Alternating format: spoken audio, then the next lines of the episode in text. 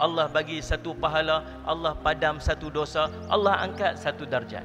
Ingat, bila Allah sayang dekat kita, Allah akan gerakkan hati seluruh manusia untuk sayang dekat kita. Allah, Allah.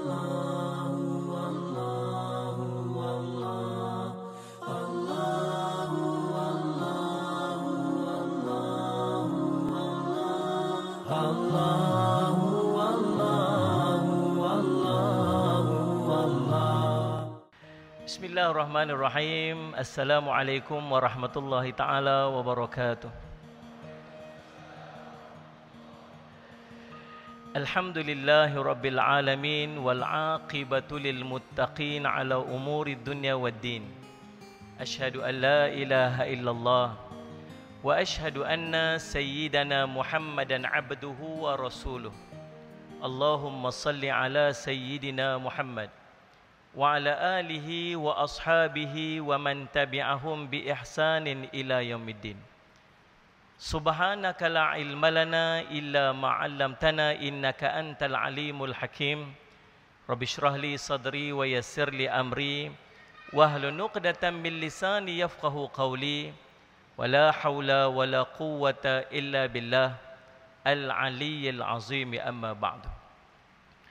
Yang dihormati pengurusi Masjid Al-Bukhari Al-Ustar seluruh dan kuasa tuan-tuan imam pegawai-pegawai masjid para asatizah alim ulama ibu-ibu ayah-ayah tuan-tuan dan puan-puan sidang hadirin dan hadirat yang dirahmati oleh Allah sekalian alhamdulillah kita sama-sama akan membincangkan tajuk di antara dua darjat. Darjat kita rujuk dalam kamus dia bermaksud uh, kedudukan, tingkatan kedudukan ataupun uh, kedudukan uh, tingkatan ataupun taraf kedudukan dalam masyarakat yang tu disebut sebagai darjat. Tapi darjat yang nak kita bincangkan pada malam ni ialah darjat di sisi Allah Subhanahu Wa Taala. Ada orang yang darjatnya tinggi di sisi Allah dan darjat yang kedua ialah orang yang rendah darjatnya di sisi Allah Subhanahu Wa Taala. Kita nak faham apa yang dimaksudkan dengan darjat. Kita nak faham apa yang dikehendaki oleh kita ni untuk kita berusaha untuk meningkatkan darjat kita di sisi Allah. Macam mana cara dia? Dan subhanallah apakah perkara yang kita buat kalau kita buat itu dia akan menjatuhkan darjat kita di sisi Allah Subhanahu taala dan sallallahu alaihi wasallam mudah-mudahan dengan usaha kita sebab tuan-tuan boleh bayangkan boleh kita selalu dapat daripada alim ulama kita. Kita membaca tentang amalan-amalan yang Nabi SAW anjurkan kepada kita. Bukan hanya Allah memberikan kepada kita sallallahu alaihi wasallam Muhammad ganjaran atas apa yang kita lakukan dalam bentuk pahala. Di sana juga ada pengampunan-pengampunan dosa yang akan kita dapat bila kita melakukan amalan tersebut. Dan apabila kita melakukan satu-satu amalan bahkan Allah mengangkat darjat kita di sisi Allah. Selalu kan kita jumpa amalan-amalan kita kita kalau kita buat amalan ni Allah bagi satu pahala Allah padam satu dosa Allah angkat satu darjat. Banyak kita jumpa cerita darjat-darjat kenapa darjat begitu penting kepada umat Nabi Muhammad sallallahu alaihi wasallam? Tuan-tuan yang dirahmati oleh Allah sekalian sallallahu alaihi Muhammad. Apa kelebihan kita dapat darjat ni? Yang pertama, waktu kita hidup di dunia. Waktu kita hidup dunia. Orang yang tinggi darjatnya di sisi Allah. Waktu hidupnya di dunia, tuan-tuan, salih ala Sayyidina Muhammad, dia akan mendapat kelebihan-kelebihan di sisi Allah dan Allah mengasihi kepada dia. Tuan-tuan boleh bayang tak? Kalau orang darjatnya tinggi di sisi manusia. Kita duduk atas highway, tiba-tiba bunyi siren, tepi tepi tepi kita ingat apalah kita pun ke tepi tengok oh menteri lalu faham tak Ustaz Syamat oh sultan lalu orang tinggi-tinggi orang yang tinggi darjatnya di sisi Allah di sisi manusia kemudian tuan-tuan saya kita pi berhenti nak duduk makan singgah dekat salli ala sayyidina Muhammad majlis kerakyatan nak makan kita kena beratok orang yang tinggi darjat di kalangan manusia ni tuan-tuan saya mat akan dihidangkan dia dapat Tuan-tuan faham tak Ustaz? Ada meja khas untuk dia, ada orang serve lagi sebagainya. Ini baru orang yang dapat darjat yang tinggi di kalangan manusia. Macam tu dah kelebihan dia. Tuan-tuan boleh bayang tak kalau kita yang dapat darjat di di sisi Allah. Tinggi darjat kita di sisi Allah pemilik sekalian manusia. Apa yang tuan-tuan nampak di muka bumi ini, salli alaihi Muhammad, semuanya milik Allah. Salli alaihi Muhammad. Sampai dalam satu riwayat menyebutkan bahawa kalaulah berimpun seluruh manusia di kalangan jin dan manusia, Muhammad. Yang dulu dan yang akan datang berimpun semuanya di satu tempat. Kemudian semuanya berdoa kepada Allah. Dan Allah memakbulkan seluruh doa mereka. Maka tidak akan berkurang sedikit pun perbendaharaan Allah. Melainkan seumpama jarum yang dicelupkan ke dalam lautan yang sangat luas. Tuan-tuan boleh bayang tak Ustaz Syahmat? Subhanallah. Bayangkan kalau seorang yang Allahumma salli ala Muhammad dia dikasihi oleh orang yang paling kaya dia lu start ni. Dia lu start ni ada orang yang paling kaya. Dan dia tu sangat dikasihi oleh orang tu. Ni bukan cerita setakat kawan. Sayang sangat. Allah subhanallah tuan-tuan sekalian. Sudah pasti dia dapat nikmat yang sangat banyak dalam hidup dia. Ada kawan saya tuan-tuan sekalian dia jadi driver jadi driver kepada orang kaya orang kaya tu sangat sayang dekat dia. Eh, tayar kita botak lah. Nak ambil duit tukang tayar? Amboi. Eh, lama lah tak cuti ingat nak buat keluarga pergi cuti. Teringilah nak pergi duduk hotel tu tapi tak mampu. Tak apa, tak apa, tak apa. Nah, saya bayar. Oh, subhanallah. Batuk. Batuk RM50. Batuk saya dapat. Oh, subhanallah. Tuan-tuan, ni baru orang yang dikasihi oleh orang paling kaya dalam makhluk stak ni. Tuan-tuan boleh bayang tak kalau yang sayang dekat dia ni, nu Allah yang memiliki seluruh alam. Seluruh perbendaharaan itu milik dia belaka. Tuan-tuan boleh bayang tak kalau kita dikasihi oleh Allah. Subhanallah. Sebab tu tuan-tuan, Nabi SAW pernah sebutkan dalam satu riwayat, uh, riwayat Imam Al-Bukhari, kata Nabi, فَإِذَا أَحْبَبْتُهُ كُنْتُ سَمْعَهُ الَّذِي يَسْمَعُ بِهِ wa basarahu alladhi yabsiru bih salli ala sayyidina muhammad wa yadahu allati yabtishu biha wa rijlahu allati yamshi biha wa in sa'alani la'utiyannahu wa la in ista'adhani la'u'idhannahu aw kama qala rasulullah sallallahu alaihi wasallam nabi sallallahu alaihi wasallam kata apa? Bila Allah sayang dekat seorang tu tuan-tuan sekalian, salli alaihi Muhammad, Allah lah yang akan menjadi penglihatannya yang dengan penglihatan itu dia melihat. Akulah yang akan menjadi pendengarannya yang dengan dengan akulah menjadi telinganya yang dengan telinga itu dia mendengar. Akulah yang akan menjadi tangannya yang dengan tangan itu dia memegang. Akulah yang akan menjadi kakinya dengan kakinya itu dia berjalan. Tuan-tuan faham daripada hadis ni maksud dia apa? Takkan berlaku satu benda pandangan kita takkan melihat kepada perkara yang Allah tak redha. Telinga kita tak akan mendengar satu satu perkara yang Allah tak redha. Tangan kita tak akan buat satu benda yang Allah tak redha. Kaki kita tak akan berjalan ke satu tempat yang Allah tak redha. Maksud dia seluruh daripada kehidupan dia semua dalam bimbingan Allah. Seronok tak tuan-tuan? Seronok. Kita ni subhanallah tuan-tuan sekalian, semua pakai akal kita. Kita rasa macam, eh, nak buat yang ni sebab kita rasa macam yang ni lah yang terbaik. Dah kita berasa macam baik sangat kat kita. Tak, belum tentu lagi. Tapi orang yang Allah kasih, tangan dia akan didorong untuk pegang benda yang Allah nak dia pegang. Tuan-tuan bayang tak kehidupan dia? Kehidupan dia tuan-tuan sentiasa dalam perlindungan Allah. Sentiasa dalam kasih sayang Allah. Dia tak akan buat satu yang boleh memudaratkan dia dunia hingga akhirat.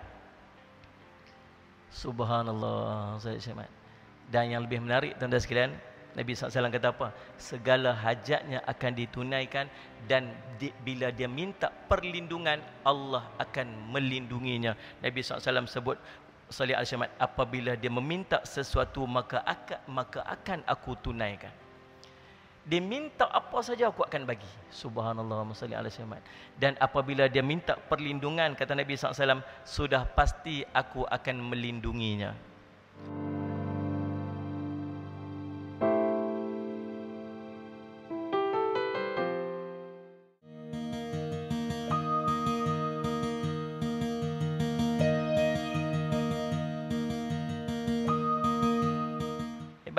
Tuan-tuan kalau kita duduk tuan-tuan Salih ala Muhammad yang bersama dengan kita tu ketua polis. Kita naik kereta ketua polis duduk dengan kita kita rasa macam oh selamat dah kita ni Salih Muhammad. Ni dengan kita ni ketua polis ni bukan calon-calon orang. Tapi tuan-tuan boleh bayang tak kalau orang yang duduk di sisinya, yang membimbingnya, yang melindungi dia ialah pemilik segala makhluk. Pemilik sekalian alam. Subhanallah tuan-tuan Salih ala Muhammad. Tuan-tuan, dan subhanallah tuan-tuan sekalian Allah salli alaihi Muhammad.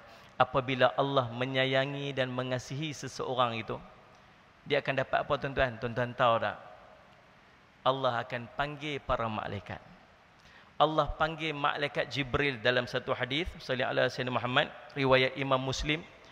Nabi SAW panggil malaikat Jibril Allah panggil malaikat Jibril dan Allah isytihar kepada malaikat Jibril. Wahai Jibril, sesungguhnya aku sayang, aku cinta kat seorang ini. Jibril, kamu cintalah dekat dia. Maka Jibril pun menyintai dia. Lalu malaikat Jibril tak tunggu lama. Malaikat Jibril pula panggil seluruh makhluk yang duduk di langit. Sallallahu alaihi Muhammad. Sekalian penduduk langit, malaikat Jibril, wahai malaikat Jibril panggil, wahai wahai penduduk langit sekalian, sesungguhnya Allah mencintai orang ni maka kamu cintalah dekat orang ni. Maka seluruh makhluk penduduk langit terus mencintai dia pada waktu tersebut. Dan pada ketika tersebut salih asmat Nabi SAW menyambung lagi kemudian orang tersebut diterima oleh semua golongan yang berada di muka bumi. Ingat bila Allah sayang dekat kita Allah akan gerakkan hati seluruh manusia untuk sayang dekat kita. Hebat tak tuan-tuan? Hebat ini orang yang tinggi darjat di sisi Allah Subhanahu taala. Yang kedua, waktu mana? Waktu dia berpindah ke alam akhirat. Orang yang tinggi darjat di sisi Allah ni tuan-tuan, salih alaihi bila dia masuk sahaja ke alam barzakh, kuburnya akan dilapangkan di sisi Allah Subhanahu taala. Tuan-tuan tengok takut kita tuan-tuan bila kita duk baca, duk dengar tentang keadaan di alam barzakh kubur sempit takut tuan-tuan subhanallah. Takut. Salih alaihi wasallam dengar-dengar kawan-kawan kita mati dah. Duk elok-elok mati dah. Ini tanda akhir zaman kan? Kematian mengejut. Tu tu dengar mati tu dengar mati. Allah wa takut kita. Seorang sahabat meninggal.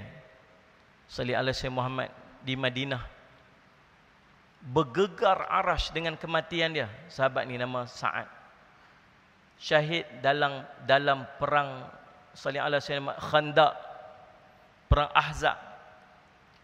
Bila dia syahid bergegar arash dengan kematiannya bukan sakat bergegar arash malaikat ribu mai sambut roh dia. Hebat tak? Hebat Nabi SAW kata dekat Sayyidina Aisyah radhiyallahu anha, kalaulah ada orang yang terlepas daripada merasa dihimpit kubur saat ini orang dia.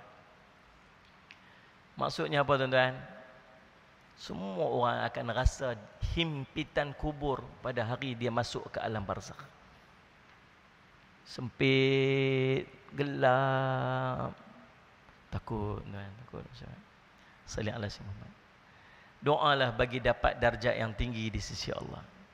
Maka kuburnya akan dilap, dilapangkan sejauh mata memandang. Kuburnya akan dihampar dengan permaidani-permaidani yang indah daripada syurga. Akan dibuka satu pintu nampak tempat duduknya dalam syurga.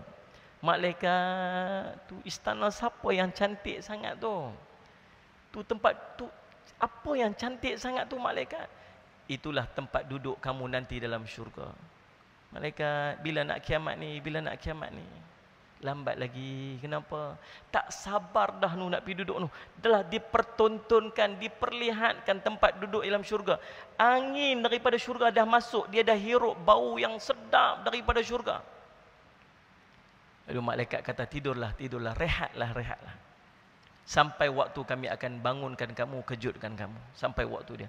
Dan ulama sebut, dia tidur, dia merasakan tidurnya se seumpama dua rakaat sembahyang saja. Hebat tak tuan? Hebat. Banding pula dengan orang yang dihimpit kubur sampai berselisih tulang rusuknya. Dibawa api di neraka dipanggang sampai jatuh daging-daging isinya. Api panas daripada neraka tu dah membakar tubuhnya yang duduk dalam kubur tu. Tuan-tuan, na'udzubillah min dhalik. Masuk sampai padang mahsyar orang yang darjat tinggi di sisi Allah. Salih ala Sayyidina Muhammad. Dia akan dapat perlindungan arash Allah nanti di yaumul qiyamah. Orang duduk tenggelam dalam peluh matahari tegak di atas kepalanya dia duduk tenang di bawah arash Allah. Sallallahu alaihi wasallam Muhammad. Tuan-tuan sallallahu alaihi wasallam Muhammad dia dapat satu kedudukan yang istimewa di sisi Allah. Nama maqaman mahmuda. Maqaman mahmuda kedudukan yang terpuji. Kita nanti tuan-tuan waktu duduk pada masya semua orang tunduk tak berani angkat kepala. Walau tara idzil mujrimuna nakisu ru'usihim 'inda rabbihim. Rabbana absarna wa sami'na farja'na na'mal salihan inna muqinun. Surah As-Sajdah. Alangkah ngerinya kamu tengok orang berdosa tu mereka merasa Sayyid Syamad Salih Allah Sayyid Muhammad. Mereka tunduk kepala mereka di hadapan Tuhan. Mereka tunduk menyesal, tunduk malu, kata ulama mufassirin. Wahai Tuhan kami, kami dah nampak dah dosa-dosa kami buat dulu, Ya Allah. Kami dah nampak dah api neraka yang menjulang-julang depan kami, Ya Allah. Kami dah dengar dah nu dosa-dosa kami buat dulu. Kami dah dengar dah ngauman api neraka yang sangat dahsyat ni, Ya Allah. Ya Allah, tolonglah, Ya Allah. Hantar kami balik ke dunia, Ya Allah kami nak buat amal soleh. Inna muqinun. Hari ini kami yakin dah. Dulu tak yakin. Hari ini dah yakin dah. Dah nampak depan mata. Hari ini yakin dah. Tak boleh dah. Semua orang sebut apa tuan-tuan? Rabbi salim, Rabbi salim, Rabbi salim. Wahai Tuhanku, kesianlah dekat aku. Wahai Tuhanku, kesianlah dekat aku. Harap Allah pandang dia harap malaikat tolong dia harap dia ni dia angkat dipilih tapi tuan-tuan layak dah Allah nak pandang kita ni nak banding dengan manusia nu entah berapa ramai yang duk ada tu Semahyang pun malas, baca Quran pun malas. Tahajud jangan ceritalah, duk terkejut je. Betul tak ni? Ngaku je lah. Tuan-tuan, sahabat mana? Apa istimewa kita ni Allah nak pandang ni? Apa tak ada apa istimewa pun. Tapi ada orang yang Allah angkat darjat dia. Duduknya di tempat yang terpuji, maqaman mahmuda. Orang yang diangkat darjatnya di sisi Allah. Bahkan bukan setakat di padang mahsyar, dalam syurga pun punya darjat-darjat tuan-tuan. Sallallahu alaihi wasallam Muhammad. Nabi SAW duk cerita, sallallahu alaihi wasallam Muhammad. Dalam syurga ni tuan-tuan ada darjat-darjat sendiri. Salih Allah Sayyidina Muhammad. Sesungguhnya para penghuni syurga saling berpandang pandangan. Sesama mereka tentang darjat yang mereka peroleh. Seperti mana kamu saling memandang kepada bintang di ufuk timur. Nu, satu darjat. Macam tengok bintang satu ufuk timur. Nu, jauh. Ada orang dapat darjat tinggi. Nampak dia tu berkelip. Secucau. Siapa tu ya Rasulullah? Para nabi para rasul ke? Ya, para nabi dan para rasul dan orang mukmin yang beriman kepada para nabi dan para rasul. Tuan-tuan, tuan-tuan rasa kita ni ada peluang nak dapat darjat itu? Ada tak? Insya-Allah kalau kena dengan cara dia.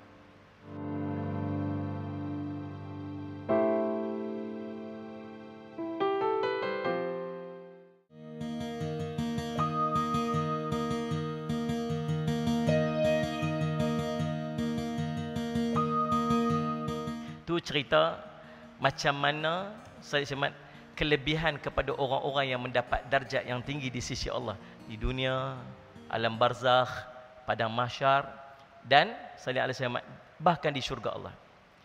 Macam mana nak rasa, nak tahu kedudukan kita ni sebenarnya tang mana? Darjat kita ni dengan Allah ni nak rasa dia macam mana? Yang pertama kata ulama sallallahu alaihi wasallam Muhammad kita tengok tahap ingatan kita kepada Allah Subhanahu Wa Taala tu takat mana? Sebab Nabi SAW sebut, siapa yang ingin mengetahui kedudukannya di sisi Allah, maka hendaklah dia memperhatikan bagaimana kedudukannya, kedudukan Allah dalam hatinya. Kerana sesungguhnya Allah menempatkan hambanya sebagaimana hamba itu menempatkan Allah dalam hatinya. Boleh faham mafhum dia tu? Nak tengok kita ni takat mana dengan Allah, tengok takat mana Allah dengan kita dekat dalam hati. Tuan-tuan, saya risau bab-bab yang macam ni. Salih Allah Sayyid Muhammad. Risau. Sebab Nabi SAW sebut dalam satu riwayat tentang Allahumma salli ala Sayyidina Muhammad. Setiap hari tidak ada pagi, tidak ada malam, tidak ada siang, tidak ada malam dan tidak ada satu saat pun melainkan Allah memberikan hadiah kepada hamba-hambanya yang dia kasih, yang dia kehendaki. Tidak ada siang, tidak ada malam, tidak ada satu detik, satu momen, satu saat melainkan Allah memberikan hadiah kepada hamba-hamba dia yang dia kehendaki dan tidak ada hadiah yang paling besar yang lebih besar melainkan hadiah sallallahu alaihi wasallam apabila Allah mengilhamkan kepada hambanya untuk berzikir mengingatinya Tuan-tuan faham Nabi SAW kata apa? Nabi beritahu dekat kita, Allah duk bagi hadiah setiap hari. Kepada siapa? Kepada hambanya yang terpilih. Maksud bukan semua hamba dapat. Dan dalam hadiah yang Allah duk bagi itu ada satu hadiah yang sangat besar. Apa dia? Allah ilhamkan kepada dia untuk sentiasa berzikir mengingatinya. Saya risau. Kita ni bukan tak mengaji, mengaji selalu. Salih Asyik Muhammad. Tak cukup kuliah di masjid. Tengok Al-Kuliah lagi di TV3. Salih Asyik Muhammad. Faham tak ni? Subhanallah Asyik Muhammad. Berapa banyak ilmu yang dah kita dapat. Tapi pasal apa satu pun tak lekat jadi amal. Tuan-tuan tak pernah dengar ke tentang hebatnya istighfar? Dengar? Kenapa kita susah sangat nak beristighfar setiap hari? Tuan-tuan dengar tak tentang kelebihan al-baqiyatus salihat? Subhanallah walhamdulillah wala ilaha illallah wallahu akbar. Semua orang dengar. Tahu. Tapi pasal apa susah sangat nak buat? Saya takut kita boleh muhasabah diri. Takut apa? Takut kita tergolong dalam kelompok orang yang Allah tak memilih dia untuk menerima hadiah paling istimewa. Yang kedua, macam mana kita nak tengok kedudukan kita di sisi Allah Subhanahu Wa Taala? Ialah sejauh mana kita berusaha untuk mendekatkan diri kita kepada Allah Subhanahu Wa Taala. Jauh mana? Sungguh dah. Bersungguh-sungguh dak kita ni usaha nak dekatkan diri kita kepada Allah Subhanahu Wa Taala. Tuan-tuan, nak buat macam mana nak bagi dekat diri kita kepada Allah ni? Dengan kita melakukan amalan-amalan yang telah sallallahu alaihi wasallam Muhammad diperintahkan oleh Nabi sallallahu alaihi wasallam. Antara amalan yang dianjurkan oleh Nabi SAW untuk kita meningkatkan darjat kita di sisi Allah SWT ialah yang pertamanya perbanyakkan selawat kita kepada Nabi sallallahu alaihi wasallam. Banyak selawat, banyak selawat. Siapa sini tak pandai selawat? Cuba angkat tangan. Siapa sini pandai selawat? Cuba angkat tangan. Dua-dua tak angkat ni pasal apa? selawat je tuan-tuan, paling kurang Allahumma salli ala Muhammad. Ataupun beradab sedikitlah dengan Nabi SAW. Allahumma salli ala Sayyidina Muhammad. Paling kurang tak cukup tambah sikit dengan keluarga Nabi sallallahu alaihi wasallam. Tak puas lagi tambah lagi dengan para sahabat Nabi sallallahu alaihi wasallam. Atau selawat yang paling afdal apa dia? Selawat ibrahimiyah.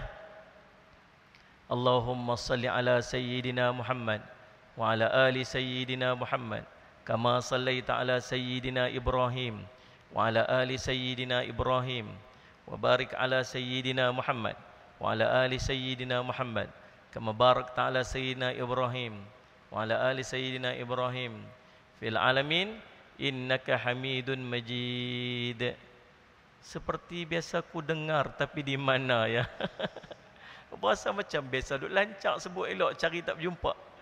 Tu tahiyat akhir bacaan dalam salih ala sayyimat tasyahud akhir tu duduk tahiyat akhir tu. Tuan-tuan sekalian sayyimat tu selawat paling afdal kata Nabi SAW. Tuan-tuan salih ala sayyid Muhammad.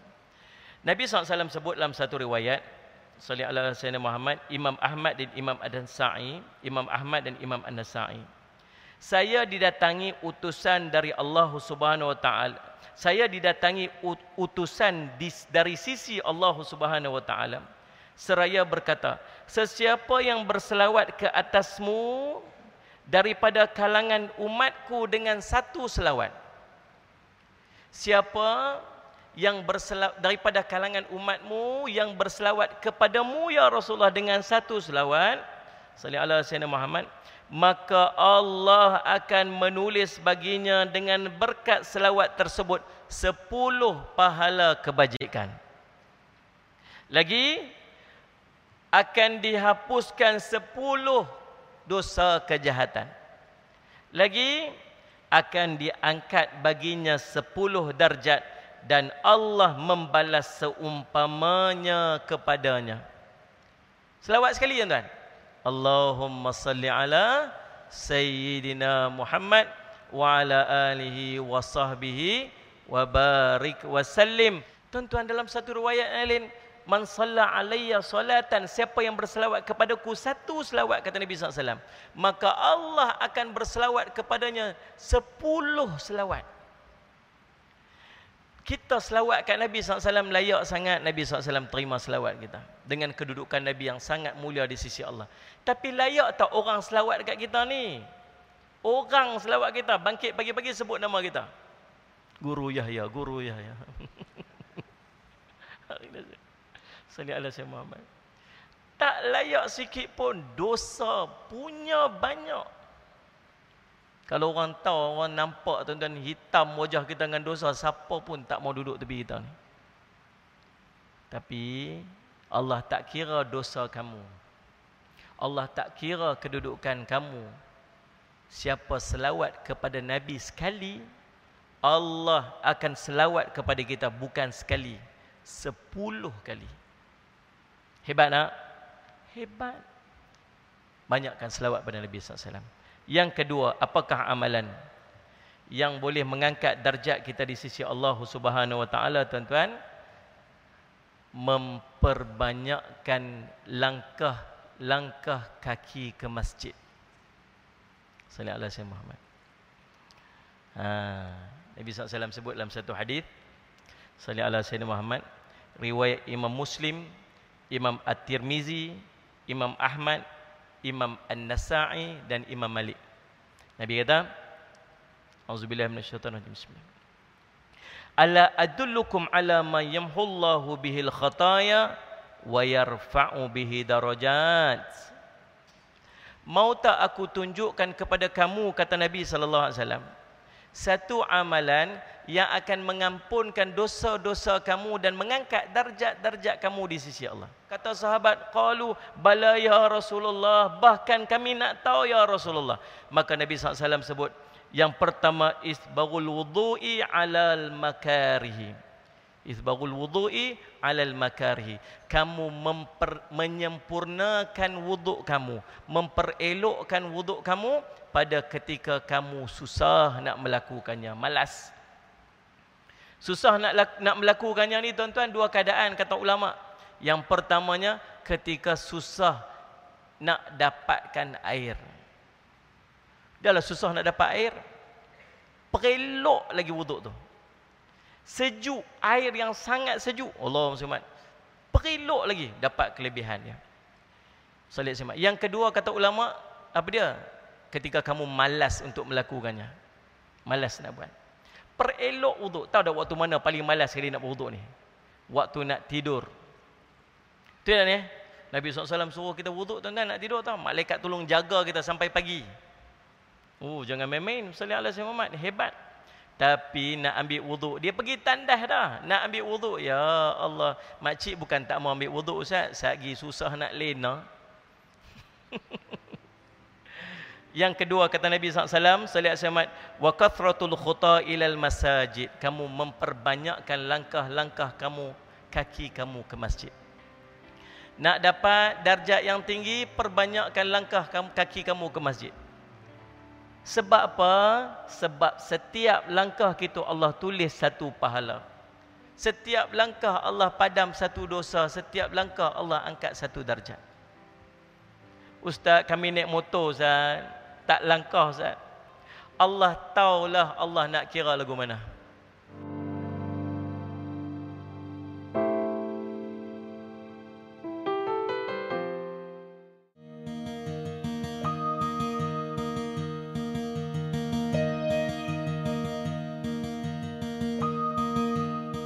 banyakkan langkah kaki kamu ke masjid. Tuan-tuan sekalian selamat. Dan yang ketiga kata Nabi sallallahu alaihi wasallam salli ala sayyidina Muhammad, salli ala sayyidina Muhammad wa intidharus salati ba'da salah.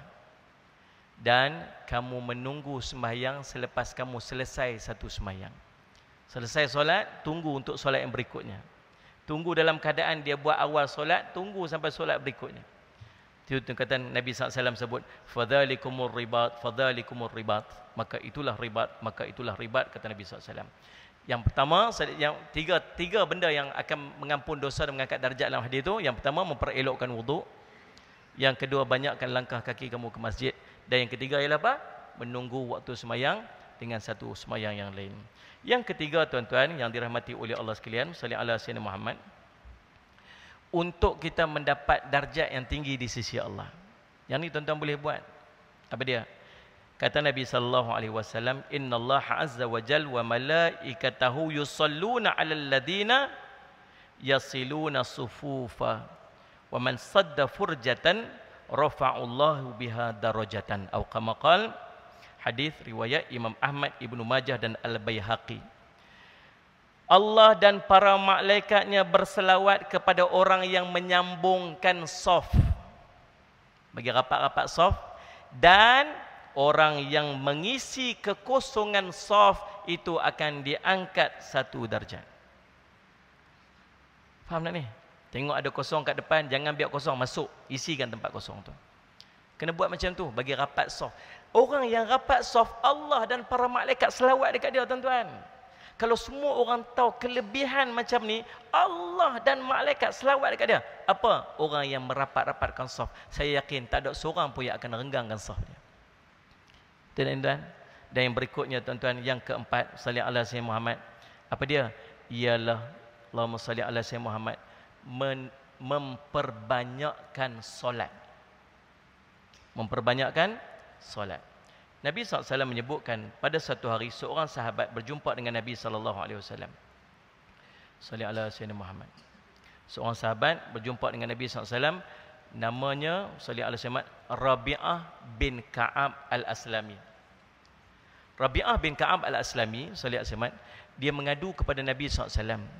Nabi SAW offer dekat dia satu offer yang sangat istimewa. Rabi'ah bin Ka'ab al-Aslami ni tuan-tuan, dia ni sallallahu alaihi wasallam Muhammad seorang yang khidmat dengan Nabi SAW suka khidmat dengan Nabi SAW sampai Nabi SAW offer dekat dia wahai Rabi'ah kamu mintalah apa sahaja akan aku tunaikan. Mintalah apa sahaja kepada aku sallallahu alaihi wasallam Muhammad.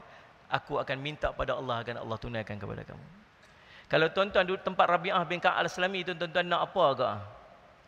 Solah tunggu sana saya nak balik balik type oh, manjang permohonan ke permintaan. Tapi yang baik-baik lah minta pun. Insyaallah lah orang baik-baik kan.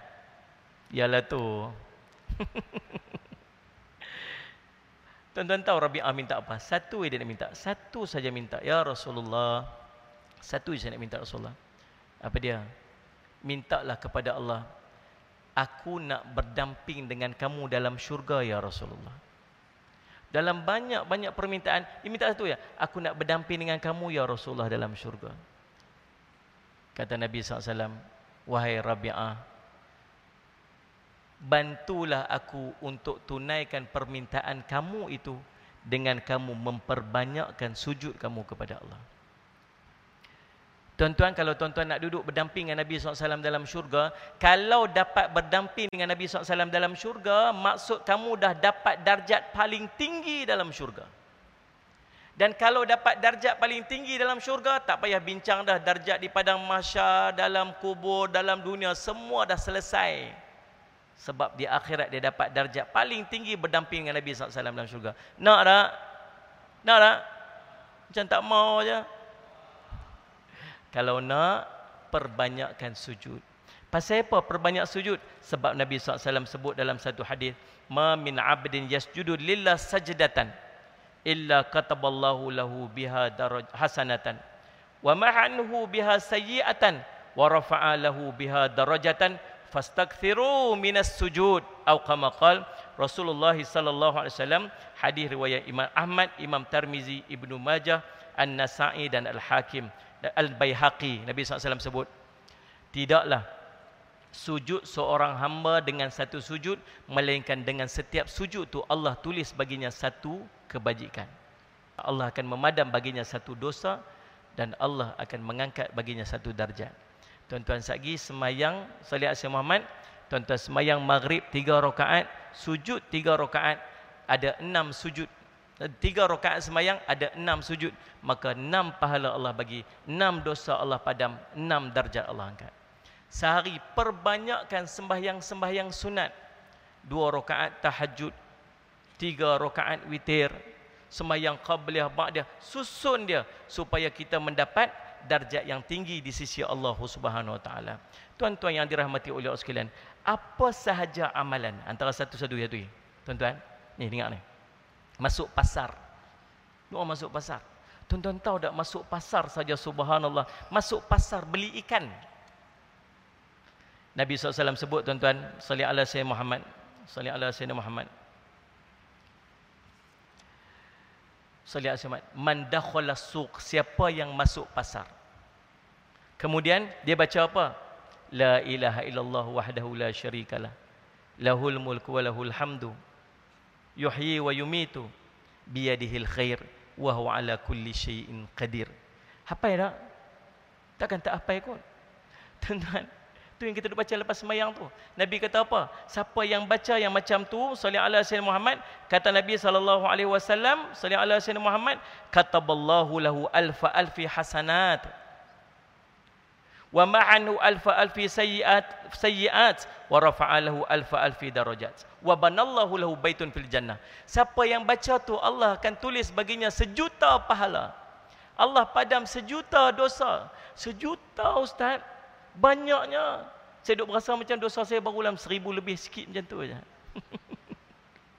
Dan subhanallah Allah akan mengangkat sejuta darjat dan Allah akan membina untuknya satu rumah dalam syurga. Tuan-tuan yang dirahmati oleh sekalian, banyak lagi amalan-amalan yang tuan-tuan boleh dapatkan dan kita berusaha untuk beramal untuk mengangkat darjat di sisi Allah. Namun di sana sebagai kesimpulannya tuan-tuan yang dirahmati oleh sekalian, satu perkara yang sangat penting iaitu kita menuntut ilmu tanpa ilmu. Kita tak tahu apa yang kita nak buat dan tak tahu apa hebatnya umat Nabi Muhammad sallallahu alaihi wasallam dengan kelebihan-kelebihan yang Allah nak berikan kepada kita umat Nabi Muhammad sallallahu alaihi wasallam. Sebab tu Allah menyebutkan dalam Al-Quran a'udzubillahi minasyaitonirrajim yarfa'illahu alladhina amanu minkum walladhina utul ilma darajat wallahu bima ta'maluna khabir Allah meninggikan orang-orang yang beriman di antara kamu dan orang-orang yang diberi ilmu pengetahuan beberapa tingkatan darjat dan Allah Maha mengetahui apa yang kamu kerjakan. Sebab tu yang pertama tuan-tuan berusahalah untuk menuntut ilmu. Maka tuan-tuan akan jumpa jalan untuk mengangkat darjat kita di sisi Allah.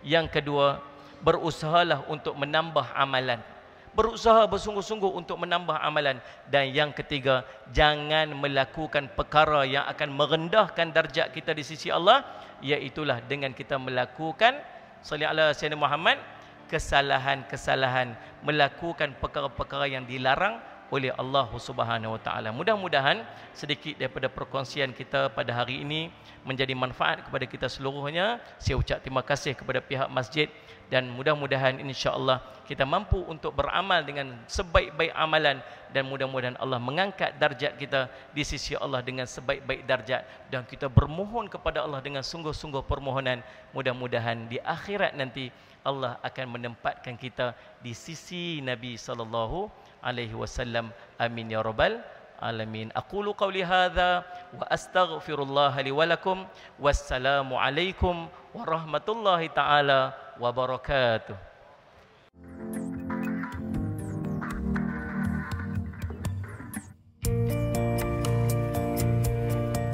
Assalamualaikum warahmatullahi wabarakatuh. Alhamdulillah perkongsian kita kali ini kita ingin kongsikan bagaimana jika keadaan tidak ada air dan kita ingin mendirikan solat iaitu kita boleh gunakan dengan kaedah tayamum. Tapi tayamum tidak seperti kita beruduk dengan air. Tayamum kita menggunakan debu.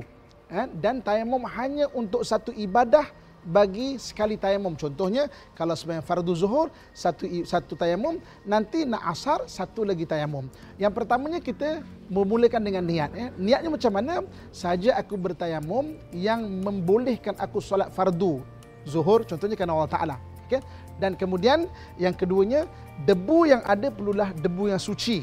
Ha, sebagai contoh katakan sini debu eh dan debu adalah debu yang suci dan anggota yang dibasuh hanyalah muka dan tangan. Okey sebagai contoh eh kita ambil debu. Kemudian tak perlulah sapu muka sampai kita muka kita comot. Ambil kita bersihkan sikit debu yang baki ada kat tangan mulakan dengan jari hantu kita. Iaitu bermula daripada tempat tumbuh rambut begini kan? Kita ambil kita sapu sampai di hujung telinga sini okey? Kemudian ambil bawah pula di bawah dagu baki kita sapukan dekat muka kita dan habis di hadapan. Maknanya ada beberapa tempat yang penting eh iaitu dahi kita kemudian telinga sini dan sini di sini eh nombor dagu kemudian kita habiskan dengan hadapan. Kemudian rukun seterusnya adalah kita menyapukan debu ini debu ini ke tangan. Bermula bagaimana? Kita ambil hujung jari hantu juga. Di hujung jari hantu belakang, kita sapukan habis sampai ke siku. Pusingkan, maknanya bahagian tapak tangan belum kena lagi, pusingkan. Kemudian sapukan habis di hujung ibu jari. Jadi bermula dengan jari hantu ke jari hantu begini, bahagian sini, sapu, pusing dan habis ah, di sini. Begitu juga bahagian kiri sama juga pusing dan habis di kiri. Jadi setelah sempurna kita meratakan debu di muka dan tangan, sempurnalah tayamum dan tayamum kita boleh kita gunakan untuk kita dirikan solat bagi kefarduan kita. Semoga bermanfaat sekian. Assalamualaikum warahmatullahi wabarakatuh.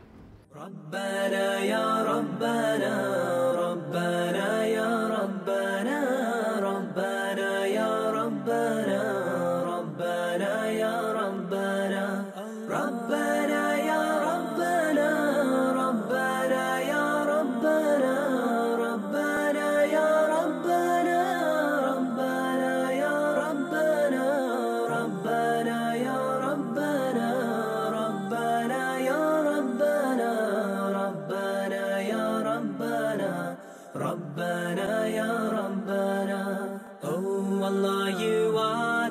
notice nothing can